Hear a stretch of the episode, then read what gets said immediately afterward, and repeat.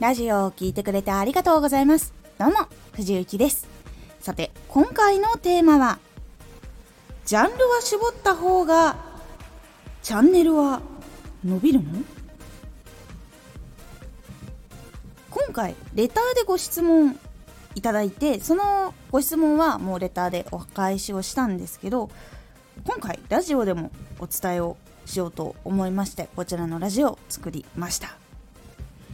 このラジオでは毎日16時、19時、22時に声優だった経験を生かして初心者でも発信上級者になれる情報を発信しています。それでは本編の方へ戻っていきましょう。結構私のその始める時にはこれをした方がいいですよラジオの中でジャンルを絞った方がいいジャンルを絞るのは大事というお話をしてきましたジャンルは絞った方がいいんですか？いろんな話をしているところなんですけどジャンル絞った方がいいですか？っていうレターをいただきましてジャンルを絞った方がいい理由とジャンルを絞らないでやるっていう方法が実はあってそれはまだ細かくお話ししたことがないなと思ったので今回そのことについてお話をしようと思います。まずポイントの一つジャンルを絞る方がいいって言っている理由はこれは初心者の人でもやりやすくて聞く人が見つけやすいからっていう理由がまず第一にあります。自分の個性を見つけて相手に届けてその自分の個性だけで勝負するっていうのは実は難易度が高いんです。なのでまず発信するジャンルを絞ることでそのジャンルが好きな人でまだ発信する人に興味がなくてもファンになりやすかったり次も聞こうっていうきっかけになりやすいのがジャンルを絞ること。っていうのが実はあるんです。ジャンル絞ってると一目見た時結構分かりやすいんです。ここのチャンネルどういう発信してるんだっていうことは人間が見た目でパッと判断する時に女性ですか男性ですかみたいな感じに分かりやすくなる。っていう部分。っていうのが結構あってそれと同じくらい結構はっきりとさせてくれるものっていうのがジャンルだったりします。でジャンルを絞る時にかなり細かく絞った方がより分かりやすくなるっていうのはファッションって言われると男性女性用子供用ブランドはみたいな感じにいっぱい出てくるじゃないですか。でもそれをキッズ服の女の子0歳から3歳までとかって絞ると頭の中であこれくらいの服なんだっていうのがわかると思います。これくらい絞るとはっきりわかるっていうのはそういうことなんです。あここってこういうチャンネルなんだっていうのが一番わかりやすくなるっていうのがジャンルを絞るという部分になります。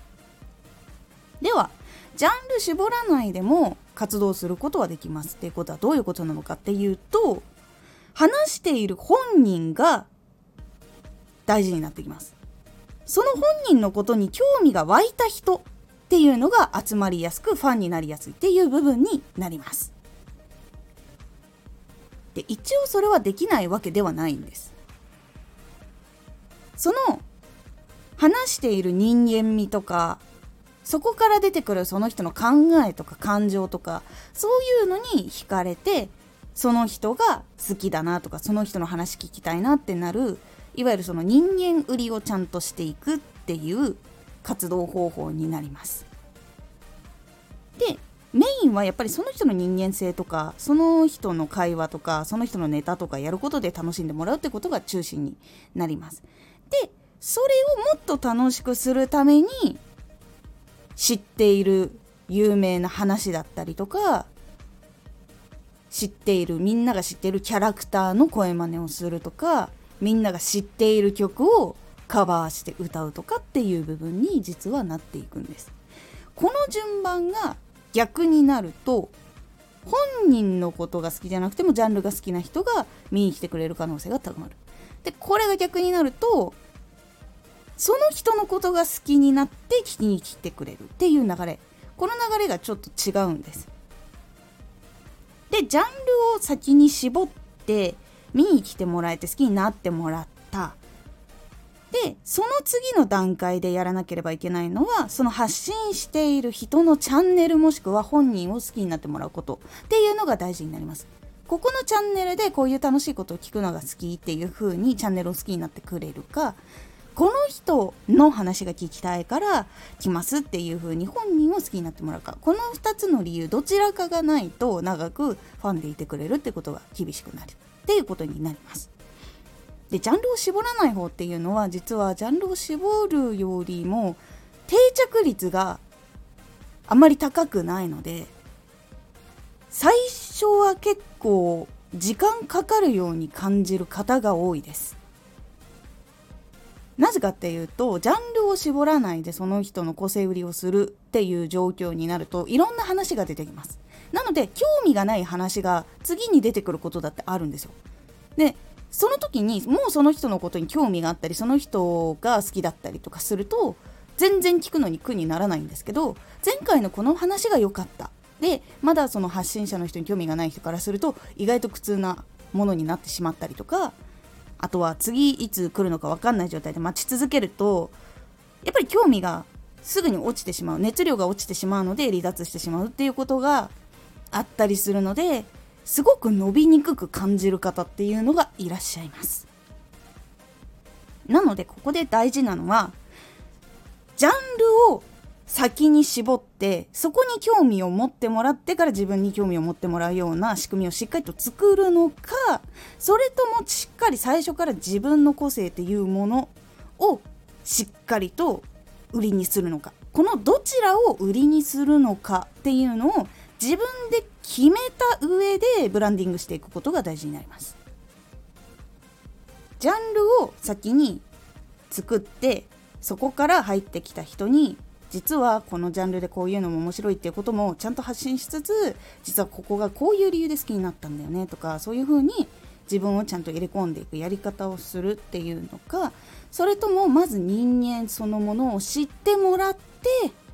からその次の話題とかそういう中を楽しんでもらうのかっていう。実はここをどっちで売っていくかっていう覚悟とかそのやり方っていうのをしっかり自分で決めるっていうことが実は大事で。そこが決まんない状態でいくとなかなかそれは自分の内容の作り方のせいなのか自分の売り込み方が悪いのか作戦の立て方が悪いのかっていうところの整理がつきにくくなるっていうのがあります。いわゆる自分が決めていない状態いわゆる自分を売りますってなった時はじゃあ自分をどうやっていいところ知ってもらおうかっていう部分に本当はフューチャーしなきゃいけない。だけれども話題の方に執着して全然自分のところがうまくいかなくて結局知ってもらえずにそっちの方面で行ってしまってでネタが変わるたんびに全然上がり下がりが激しくてもうわからん。っていう風になってしまうっていうことがあったりするんですね。先に話題の方を優先するんだったらもう話題を作ることにひたすらそこに心血を注いでいってそれを安定させるっていう作業になるんですけどここが分かってない状態だと自分をやればいいのか話題をやればいいのか分かんなくなってしまうっていうところに陥りやすいのでまずジャンルの話題の方から入るのかじゃあ自分の方を売っていくのかここをはっきりと分けて自分でどっち優先でいこうかっていうのを決めた方が実はいいんです。で最後に一つだけポイントを言いますと